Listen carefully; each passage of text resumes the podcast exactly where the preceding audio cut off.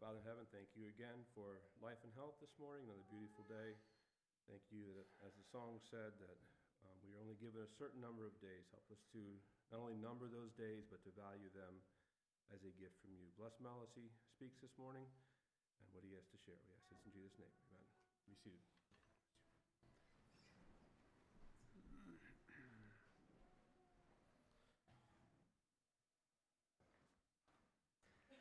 Well, greetings in Jesus' name and welcome to each one this morning. So good to be here. So uh, good to be alive. A beautiful, sunny Sunday morning. Thank you for your prayers this morning's service, and certainly can say I've been blessed this weekend. Just a bit of thanks to the school children. I got these neat little notes of appreciation for our my service to the church. Thank you for that.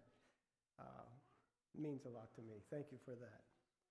Also, one little quick note about yesterday's seminar. I was again also blessed being there and as as we were discussing these various topics men of the word was the theme or the title and there was a lot said about um, sharing the word um, preparing to share and that type of thing i couldn't help but remember the gold mine tour that I took some years ago, and I shared this with the men yesterday. But we had uh, the good fortune of having a former miner give us this tour. This guy was now in his early 70s, and he went to explain and demonstrated a lot of the equipment that they used to use, and they have mm, all kinds of drills and jackhammers and so forth that they drill into these rock walls. We had we went down this elevator, like 700 feet down below ground. There's all these tunnels through the earth. And um, he would explain to us how this, whatever machine, jackhammer, drill, whatever they used, and then they'd blast it, and then this big pile of rocks comes falling right out into the walkway. Then they just take a shovel and shovel it onto a little cart, and it goes off and gets processed. And this looks like nothing more than a pile of rocks, which is what it, was. And I wish I remember the ratio of ounces of gold per ton. It was pitifully small. I forget. I wish I'd remember. Maybe an ounce per ton or something like that. And that's what they did. And as I reflected on uh, yesterday's topic and the work that goes into preparing for, uh, you know, sharing the word, whatever that might be, uh, I had to think of probably the most valuable tool that this miner used was a shovel. Just a shovel. Regular old little square flat bottom shovel. They would shovel it from the little walkway into the cart and then it would get wheeled off to be processed somehow. And uh, it reminded me a little bit of, of uh, I couldn't help but think of that illustration yesterday as, as these various men were sharing on their topics. And so, again, I was blessed by being there. Thank you to uh, you have you men who have shared your topic. God bless you for that. So here we are this morning. This morning's message, totally different subject, and for some reason I couldn't tie them together. My title this morning is "Behold, I come quickly," taken from a verse in Revelation 22, verse 12 and I'd like to look this morning about a little bit as it relates to that, more uh, some aspects of the second coming of our Lord. Turn with me for a text of Matthew 24. Matthew 24 is, is uh, an interesting chapter, the next couple of chapters, in fact, where we have uh, Jesus being in a long discussion with his disciples about the second coming. And uh, the, the, the emphasis, the theme that seems to come through her is the suddenness and unexpectedness of the coming of our Lord Jesus Christ. You know, he started with foretelling the destruction of Jerusalem as they were marveling at these magnificent buildings that were the temple buildings that were before them. But uh, let's, let's read the text here and then we'll get into a little bit more of that. Matthew 24, I'm going to start in verse 36. I know I'm breaking kind of into the middle of this chapter, but let's start reading in uh, Matthew 24, verse 36. But of that day and hour knoweth no man, no, not the angels of heaven, but my Father only. But as the days of Noah were, so shall also the coming of the Son of Man be. For in the days that were before the flood, they were eating and drinking, marrying and giving in marriage, until the day that Noah entered into the ark, and knew not until the flood came and took them all away. So shall also the coming of the Son of Man be. Then shall two be in the field, one shall be taken, the other left. Two women shall be grinding at the mill, the one shall be taken, the other left. Watch, therefore, for you know not the hour, not what hour your Lord doth come. But know this, that if the goodman of the house had known in what watch the thief would come, he would have watched and would not have suffered his house to be broken up. Therefore, be ye also ready, for in such an hour as ye think not, the Son of Man cometh. Who then is a faithful and wise servant, whom his Lord hath made ruler over his household, to give them meat in due season? Blessed is that servant, whom his Lord, when he cometh, shall find so doing. Verily I say unto you, that he shall make him ruler over all his goods. But, and if that evil servant shall say in his heart, My Lord delayeth his coming, and shall begin to smite his fellow servants, and eat and drink with the drunken, the Lord of the servant shall come in a day when he looketh not for him, and in an hour that he is not aware of, and shall cut him asunder, and point him his portion with the hypocrites. There shall be weeping and gnashing of teeth. and as I said, I didn't read the beginning of the chapter, but I just briefly mentioned the setting here. The disciples were marveling at these magnificent buildings of the temple, and if you want to get a good picture of that, go back into Solomon's writing and read that, or wherever it is about the, the building of the temple. And there was they were there was some they were massive structures. Uh, I I can't imagine anything that would parallel them in our day. I'm talking about gold-clad siding and so forth, that type of thing.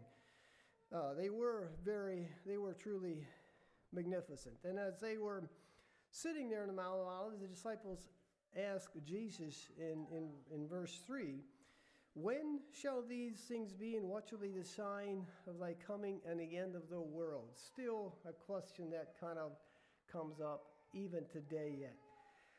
How will this happen and when? And you know, they were thinking this would happen soon. Soon. They had good reason to believe that because Jesus had displayed supernatural powers many times and had done many miracles right before their eyes. They had witnessed almost three years of that. Jesus had also proclaimed himself to be God, and um, so um, the, he, had, he had taught them these three years about the kingdom of heaven. We just talked about that briefly in our class. The two kingdoms, the kingdom of heaven and the kingdoms of the world. Two distinct kingdoms very different and at odds with each other in every way. You know, to the, to the disciples, this looked to them like the fulfillment of an Old Testament, all these Old Testament prophets. Here it was. They had read through all these prophets and known about them. It looked like things were lining up just perfectly. Here we go. And uh, they kind of expected Jesus to announce his coming kingdom, and here he was, ready to usher it in. As we know, that didn't happen. As I said, their question had two parts When will it happen, and what will be the sign? Jesus answered the what part of the question in verses 29 and 30. Uh, and when they shall see him in heaven. I'm just going to briefly read those couple of verses. Uh, Matthew 24, verse 29. Immediately after the tribulation of those days shall be sun darkened and the moon shall not give her light, and the stars shall fall from heaven, and the powers of heaven shall be shaken, and then shall appear the Son of Man in heaven. And that's the sign that he was that, that he gave them. But then the question when? When? You know, he gives some specifics about the what, but the when is unknown. there will be some signs that point to a general time frame, but he mentions quite a few times the day nor the hour is not known by anyone but God. He mentioned that multiple times in, in this chapter, verse 42, 44, 50, and then into the next chapter, 25, 13. He mentions it four times in these couple of, in this discussion here. And the emphasis of the message of today is just to be ready at all times. And there's, there's a, he gives a good illustration here. I want to look at these verses here, Matthew 24, starting in verse 36. Uh, Jesus is now, the, the, again, the emphasis is on being ready. Verse 36 But of that day and hour knoweth no man. No, not the angels of heaven, but my Father only. The, the, the thought that I see there is to be alert. Be alert, as in the days of Noah. What was going on in the days of Noah? I thought it's interesting that Jesus brought that out Let's turn to that. We're going to get a bit of a, just a glimpse as to what was going on in the days of Noah. Genesis chapter 6.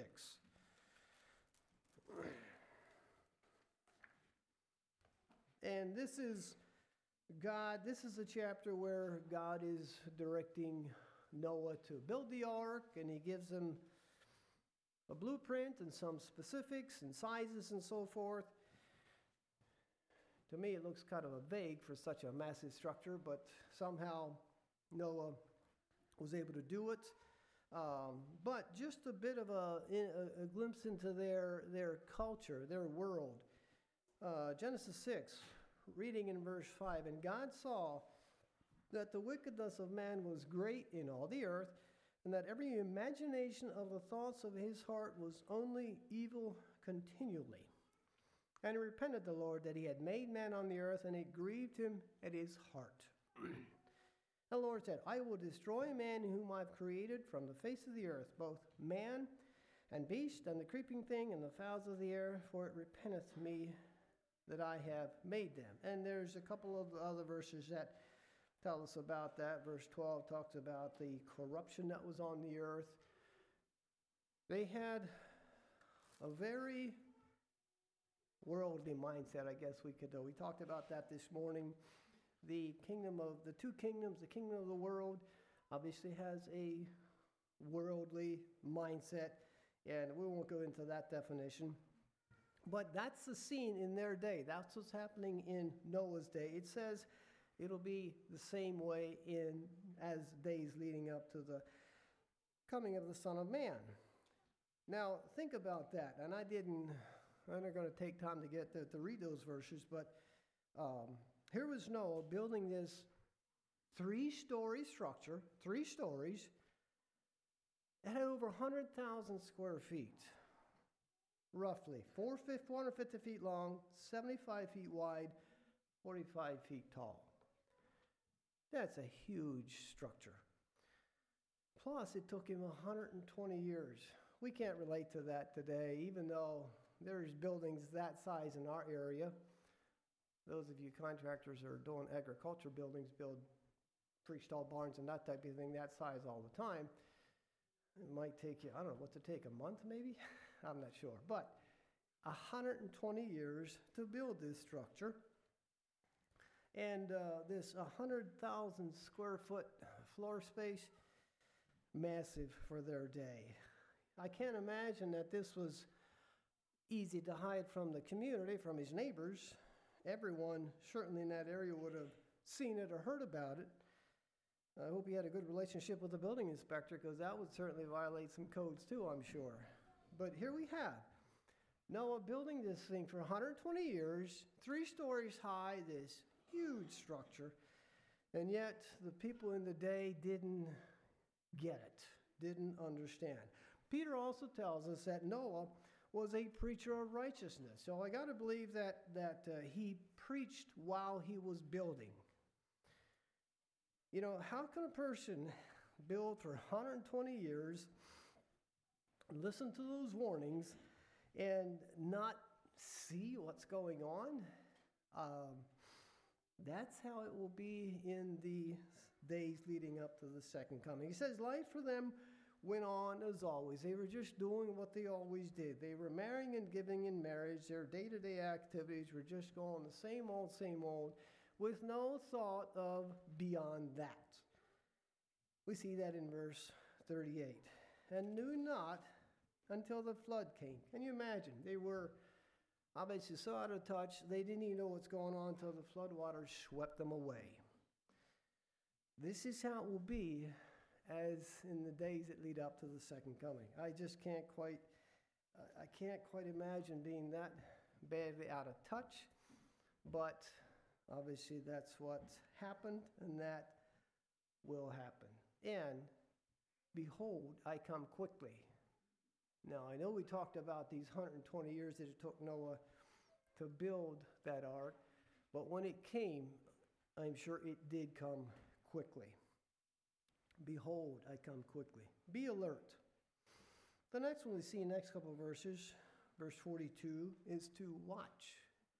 Watch. Now, that's an interesting, that word has an interesting meaning. It doesn't just mean to watch, watch out the window, see what's going on. It means to give strict attention to, be cautious, be active, be awake and vigilant. How are you active when you watch? I, I was especially uh, drawn to that part of the definition be active, be constantly alert. It reminds me of our school children.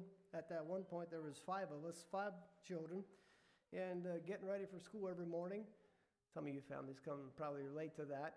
And my children had a system where they posted someone at the door with the window to watch when the van would come. And we had this school van, as those of you remember, jointly owned by several families. We took turns carpooling.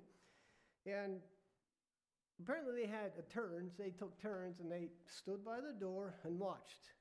And as soon as they'd see this brown van come up the door, there they come! And there's a one last minute dash and scramble to get your coat and get your lunch and get your books and whatever else. And uh, that was, I can imagine Ann just went, ah, they're gone. but I, I, had to, I often think of that, that picture when I think of, of this, of being watchful and, and paying attention. And they were and you didn't dare be late. You had the wrath of your siblings if you didn't get your, couldn't find your stuff or you couldn't get it together. So there was some very real peer pressure there that, that worked. But a good picture of, of us watching. Um, yeah, they were not really active at the time, but they had one thing, and that was to watch and announce to the rest when that van showed up.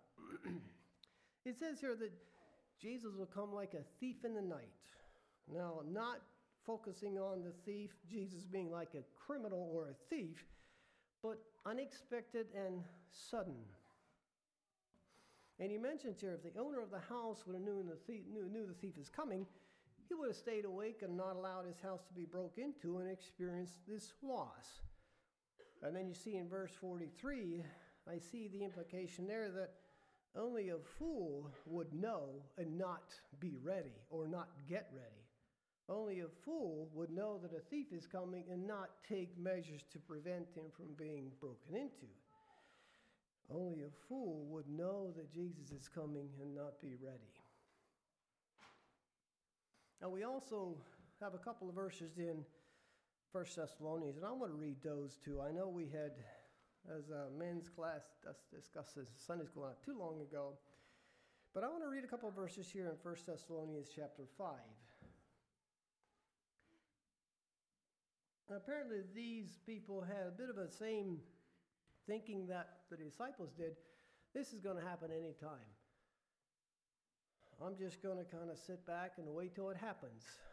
That's not what Jesus had in mind. Notice here 1 Thessalonians 5, verse 2 For yourselves know perfectly that the day of the Lord so cometh as a thief in the night. But when they shall say, Peace and safety, then some destruction cometh upon them, as travail upon a woman with child, and they shall not escape. But ye, brethren, are not in darkness, that that day should overtake you as a thief. Ye are all the children of light and the children of the day.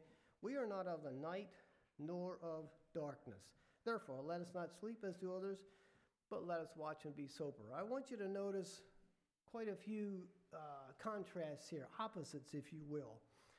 He mentions verse 3, they, and then verse 4, ye, two different groups of people. They meaning those who are not ready, and ye or we as those who are. He talks about light and darkness, day and night, sober and drunkenness. Again, representing the two kingdoms at odds with each other in most every way. And we see the contrast right here.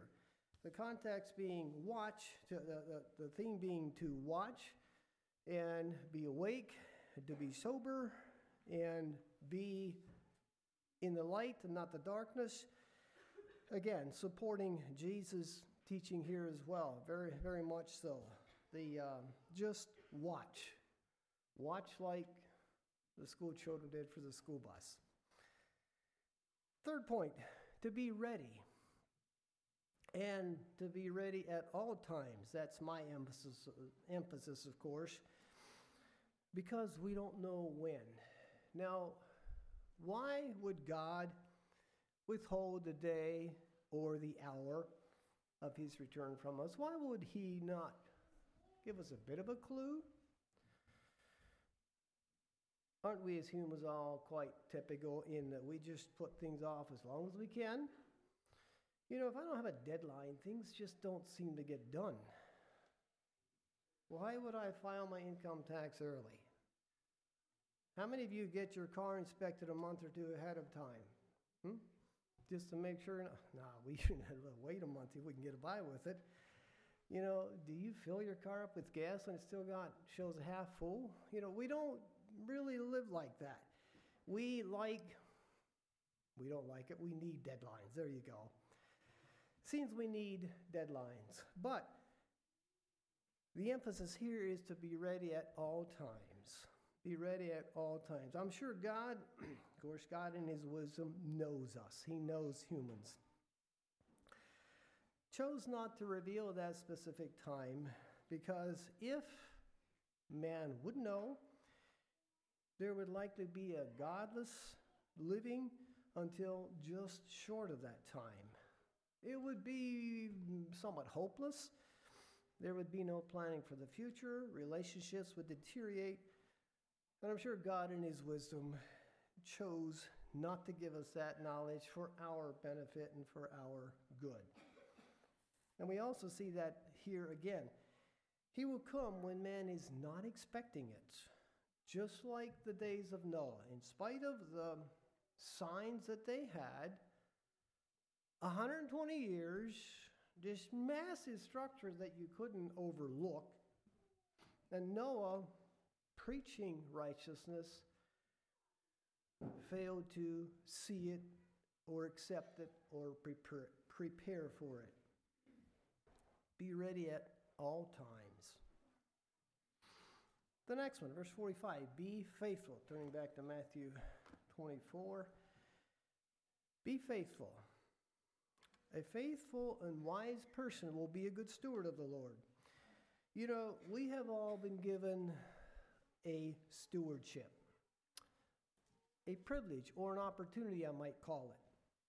We have life and breath, we have the brotherhood, we have the Holy Spirit living within us, directing our lives teaching us.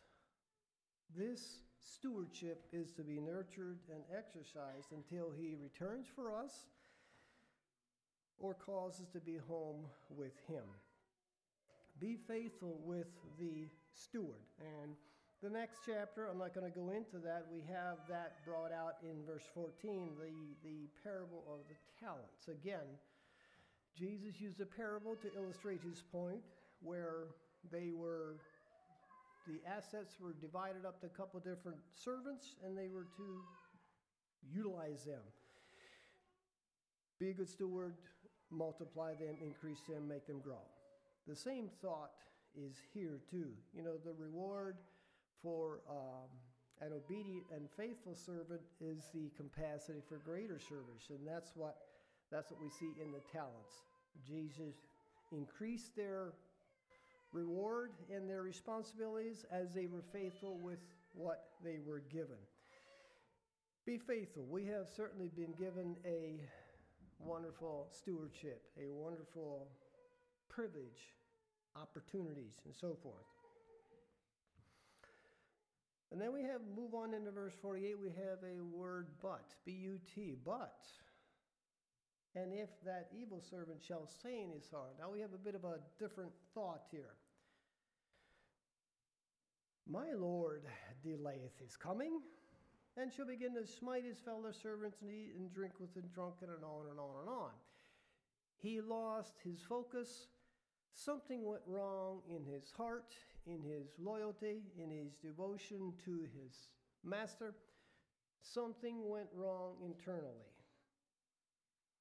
Somehow, this return of his master wasn't important anymore. Didn't seem to bother him. He was just blocking it out. He had no way of knowing that he would delay. He was just wishing and hoping he would. Something went wrong. He no longer lives with the expectation of his, of his master's soon return, and he begins serving himself, living selfishly for himself at the expense of others, abusing others, abusing those who were under him, who he was responsible to. And Jesus goes on to give the judgment, a very severe judgment that awaits him. Weeping and gnashing of teeth is always associated with judgment and eternal punishment of hell. That's typically what Jesus uses in his parables. That's what, that's what we see that awaited this evil servant who had lost his focus, he had lost his desire to serve the master, and began serving himself and abusing and taking advantage of those around him. The evil servants. Now, the question how can I prepare myself for this? Turn with me to Acts chapter 16. You'll recognize this as the account when Paul and Silas were in prison and they were, yeah, in an unfortunate situation, not at all a fair trial, if there was a trial. Uh, just very quickly got thrown into a Philippian jail and um, they somehow made the best of it. During this awkward, painful time of being in stocks, they started singing and singing praise to the Lord, and things started happening uh, to where the, the, the point where the jailer come running out to them and sirs he said verse acts 16.30 sirs what must i do to be saved Interesting, the jailer would call his prisoner Sir. Thought that was interesting.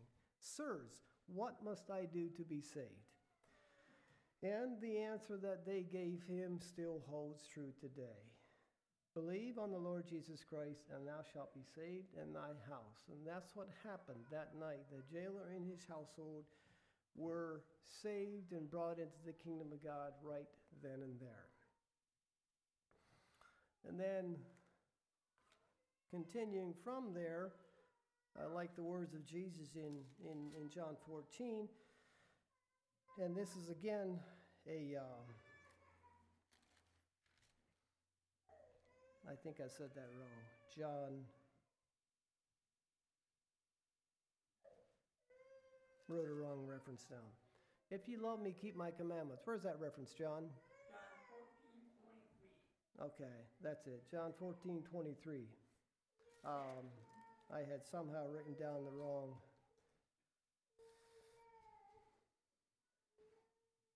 That's not quite, yeah, that's it. Keep my words. Okay, close enough, John. If you love me, keep my words, and my Father will love him, and we will come unto him and make our abode with him. Thank you, John.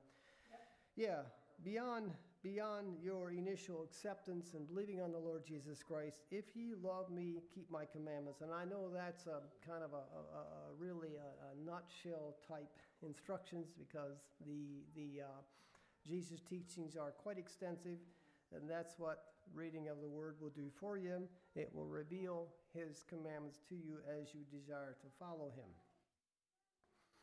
But then I also had to think of that verse in in uh, Hebrews, Hebrews nine twenty eight. So Christ was once offered to bear the sins of many, and unto them that look for him shall he appear the second time unto sin, the second time without sin unto salvation. Jesus came the first time as a, as a, as a baby, as an infant, to give his life for sin. The second time, he will not come for sin, but unto salvation. I like that. And I guess the question I want to leave with you today do you love his appearing, or do you fear his coming? You know, now is the time to make preparations for his soon and his imminent return. I guess I can, I can uh, say that with confidence. His soon and imminent return. Behold, I come quickly. Thank you for your attention and your, your uh, prayers on my behalf. Let's stand for a dismissal prayer, a closing prayer, and then I'll ask Ken, do you have a closing song after the prayer? Let's pray. Thank you, dear God, for your word that is before us. Thank you, Lord, that you have given us these promises, the promise of your soon return. Even though we know not when, we thank you that you have given us your Spirit to direct us, to teach us, to guide us. Meanwhile, Father, help us to be to be alert, to be ready at all times. Help us, Father, to also be faithful meanwhile. Thank you for this this wonderful stewardship that you have entrusted into our care. You have given us each other, you have given us life and breath and health. You have blessed us again with your spirit that dwells within us. We pray, Lord, that you would help us during these times to remain faithful to you. Father, that we would remain uh, conscious of this and thank you again for your blessings on us in this way. We, we truly believe that you will come quickly. And so we pray your blessing now as we as we dismiss, as we part from here, may you give us grace and strength and courage to remain faithful and to be able to, like Noah, be able to live and preach your word, your gospel to those we meet. Thank you in Jesus' name. Amen. Ken?